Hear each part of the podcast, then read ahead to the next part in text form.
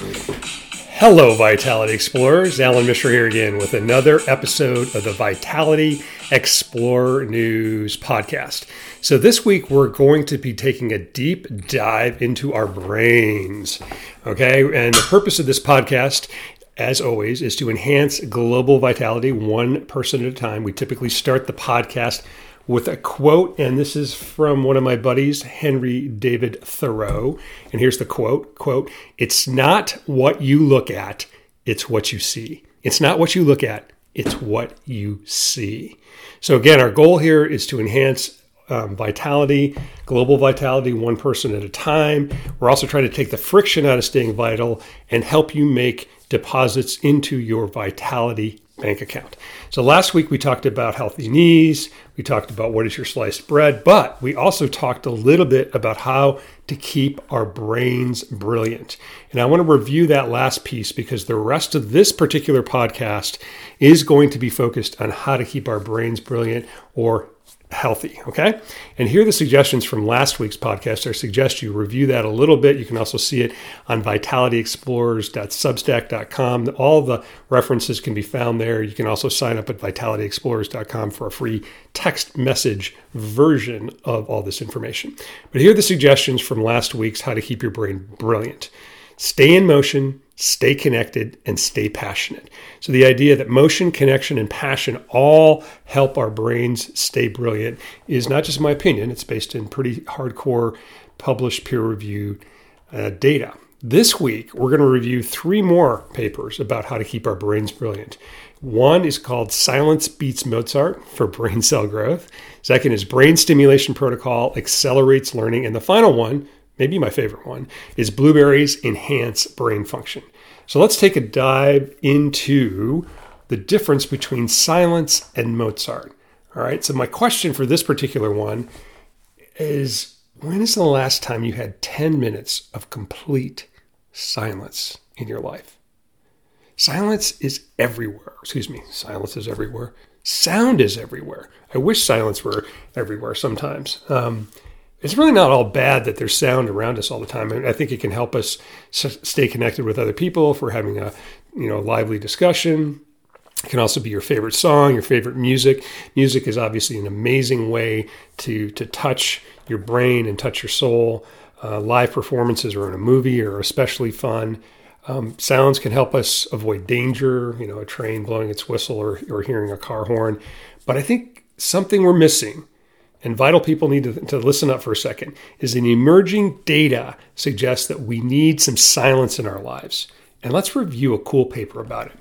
And it has a little bit to do with Mozart. All right, so baby Mozart music was all the rage when my daughter was really young. So maybe, I, I, can't remember, maybe even before she was born, we were playing some of these baby Mozart CDs. CDs for all you guys were how we used to listen to music before MP3s came along and streaming. So you would buy a baby Mozart CD and you would play it for your kid in the hope that they would become a genius later. And I will confess to being one of those parents. Um, and and it's very interesting. It was very highly marketed um, tens, I don't remember, tens of millions of these CDs, I think, were, were sold over you know, the whole series of them over, over many, many years.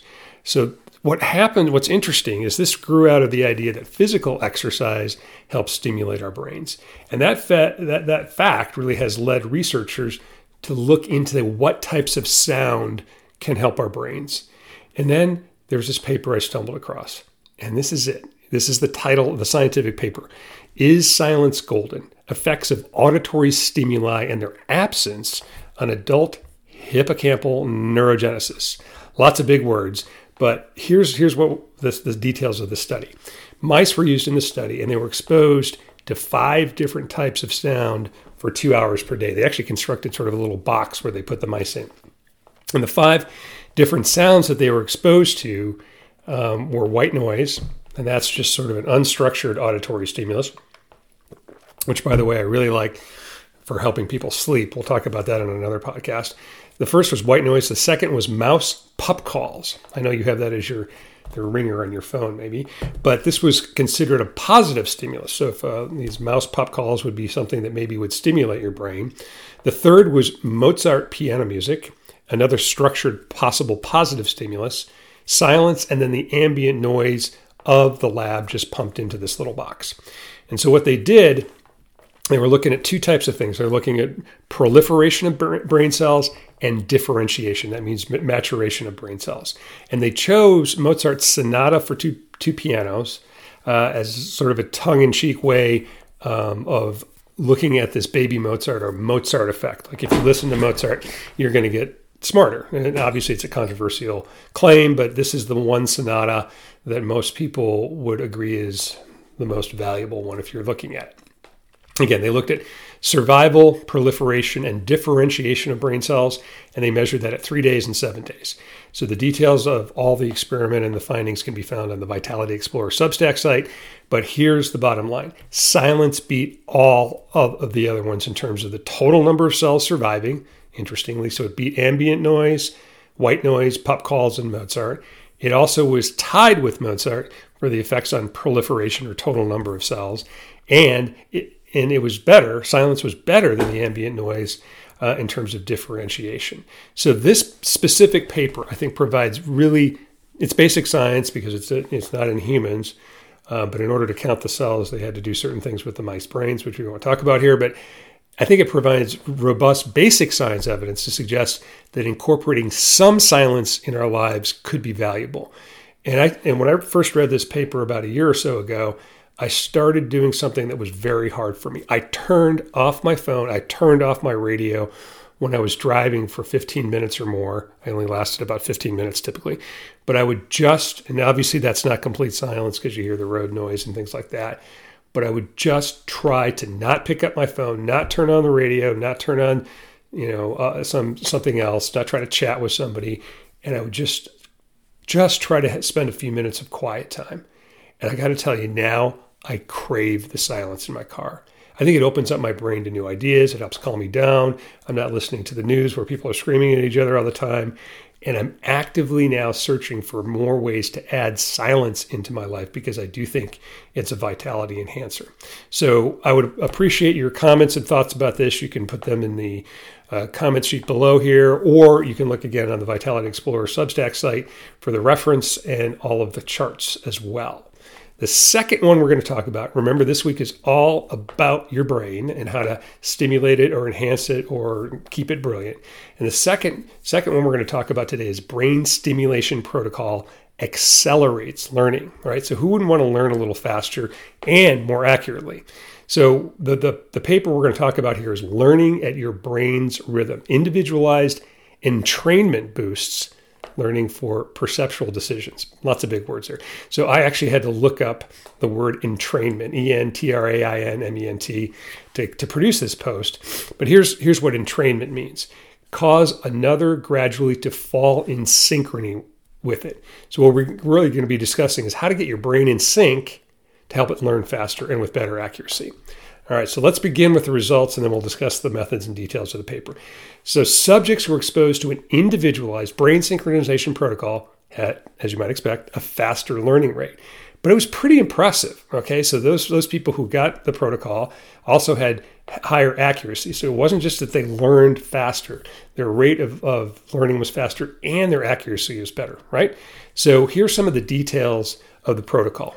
Pause for a second here. We're going to have to learn a, a pinch about our brains and able, to, in order to understand this a little better. Sorry, I'm not quite all there yet here. So our brains are constantly producing electrical impulses, even when we sleep. Okay, so these impulses can be picked up if you put little things on your head called electrodes. The impulses then can be sent to a screen.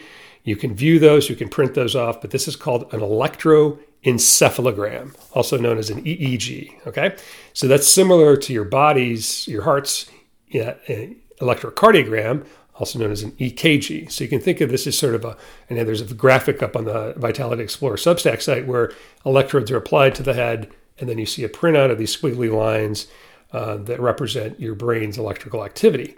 And alpha waves are part of this EEG, and they can be found on that um, that pattern.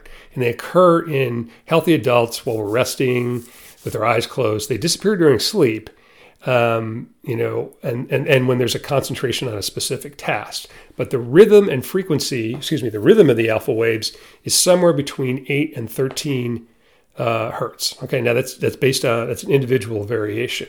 So here's the specifics uh, of this. This was a human study. 80 participants, age 18 to 35, young people, were divided into equal groups. They were then asked to report whether they were presented with a concentric or radial pattern on an image. So circles or sort of you know something that looks like it's radiating out from a point and you can see the actual images on the Vitality Explorer Substack site. So you're you're asked to say, is this radial or, or concentric? The subjects' brains were then entrained. Remember, that means to be put in sync by presenting a flicker, just a short flicker before the beginning of the test. So they gave, and this was this was interesting because the flicker was either set to match the peak alpha frequency of each person, each participant, or it was or it deviated that. So there's matched groups and not matched groups. So this is this is an important piece of the protocol. So the primary conclusion was that combining this flicker induced entrainment, remember syncing up your brain with EEG, we were able to demonstrate that individuals learn faster uh, when they're at their own brain rhythm. So you can think of this as sort of like something that's very briefly applied via a screen, just a flickering of the screen that kind of syncs your brain up to it. So I found this paper fascinating. I'm really not maybe doing it justice because I'm trying to give you the specifics that I think all of us can understand. Um, you can look at the full PDF of it that's on the on the website or on the Vitality Explorer Substack site. But here's here's the analysis. I think this is a complex but important paper that we should try to understand if we want to live our our, our, most vital lives. Because vital people are lifelong learners and that's a component of keeping our brain really really involved. And and if, if you could have just a few seconds of a flicker on a screen that was connected to your brain and put you in sync wow that's pretty crazy right? That could that, that could lead you to learning faster and better accuracy. So this is obviously not definitive. This is rapidly evolving and it's not completely understood just yet excuse me, how it actually works. But I think we should keep an eye on this of trying to use ways to sync up our brain waves when we want to become uh, better at using our, our brains. Okay. The final one, as I said at the beginning, maybe my favorite one because I love blueberries, right? Everything blueberry. But guess what? Blueberries can enhance your brain function, right? And I sometimes, I, I live in Silicon Valley, close to the Central Valley. We are very lucky to have blueberries most of the year. Some of them come come from Chile or other places, uh, Mexico. Um, but we are very, very lucky. But you can always buy blueberries and freeze them. And I'm delighted to report that strong scientific evidence supports eating blueberries to enhance your brain function. And this is true for a variety of ages, from as young as seven to people all the way into their 80s. And we're going to go through a couple papers. Um, in, in detail today, but here's a conclusion from a meta analysis. Quote Existing evidence concludes that berry based supplementations and foods have beneficial effect, effects on resting brain perfusion, that's blood flow, cognitive function, memory performance, executive functioning, processing speed, and attention. Wow. So that's pretty impressive, right? It does a lot of great things.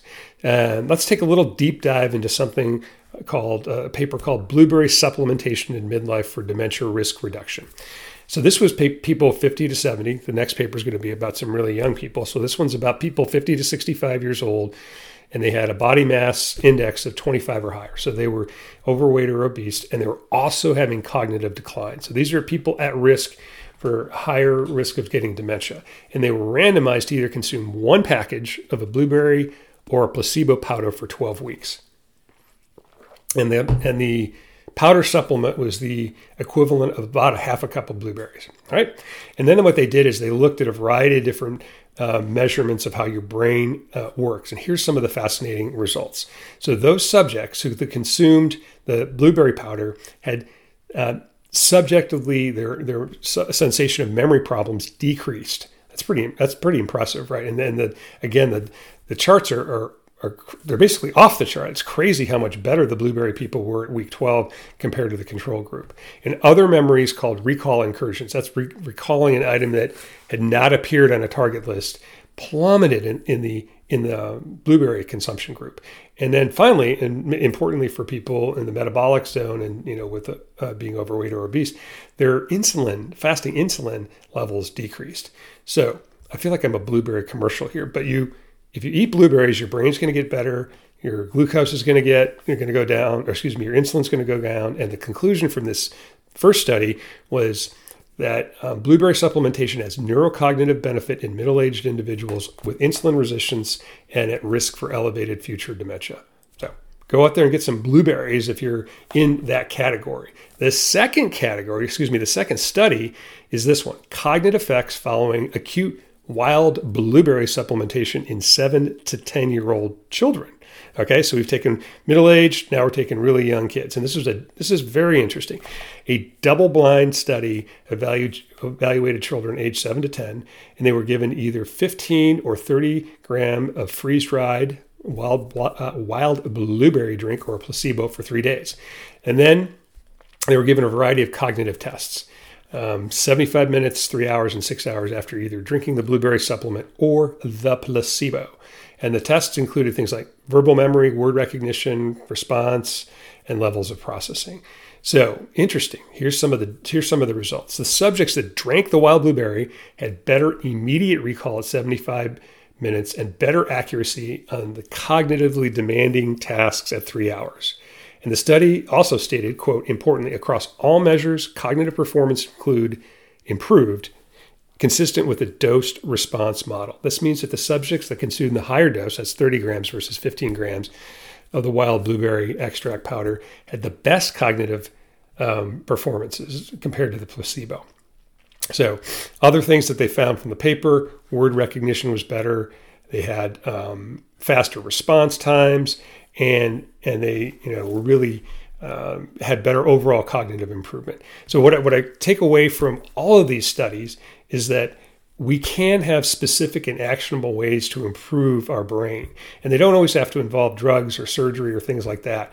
Um, there's just lots of different things and other things for blueberries. Here's a couple other papers that you can look in the Vitality Explorer Substack site. Enhanced task related brain activation and resting perfusion in healthy older adults with chronic blueberry supplementation, and two or three others. Just on and on and on. So, you know, if, if you if you have somebody who is at risk for cognitive decline, it seems like blueberries are a good thing. The other things which we talked about before there were, you know, staying in motion, staying connected, and staying passionate. Adding some silence to your life, you know, those are those are all important. And then that one particular study, which again needs needs to be replicated, but this idea of stimulating your brain with or, or syncing up your alpha waves. Um, I think we're going to find more and more that there's going to be devices that might come out or protocols that might come out to help accelerate as we start to understand a little better how our brain and our brain waves work, that we can improve their function. And, and I do have a little bit of a bias towards doing things that are non pharmacologic, if, if excuse me, if at all possible, minimally or non invasive. There's other things out there, such as like focused ultrasound which is being used to treat the symptoms of Parkinson's disease, magnetic resonance, where you try to, again, probably sync up the waves of your brain and other things. But we're just beginning to understand the, the your, your brain and how it functions and how we can improve it over time. Um, so I hope you've I hope you've enjoyed this week's deep dive into how your brain works and how we can potentially make it better. Uh, I encourage you to go to the Vitality Explorer Substack site to look at all the references. You can also join vitalityexplorers.com for a free text message a version of this, which arrives on your phone for free every Monday. And until next time, I hope you get out there and dare to be vital. Thank you for listening.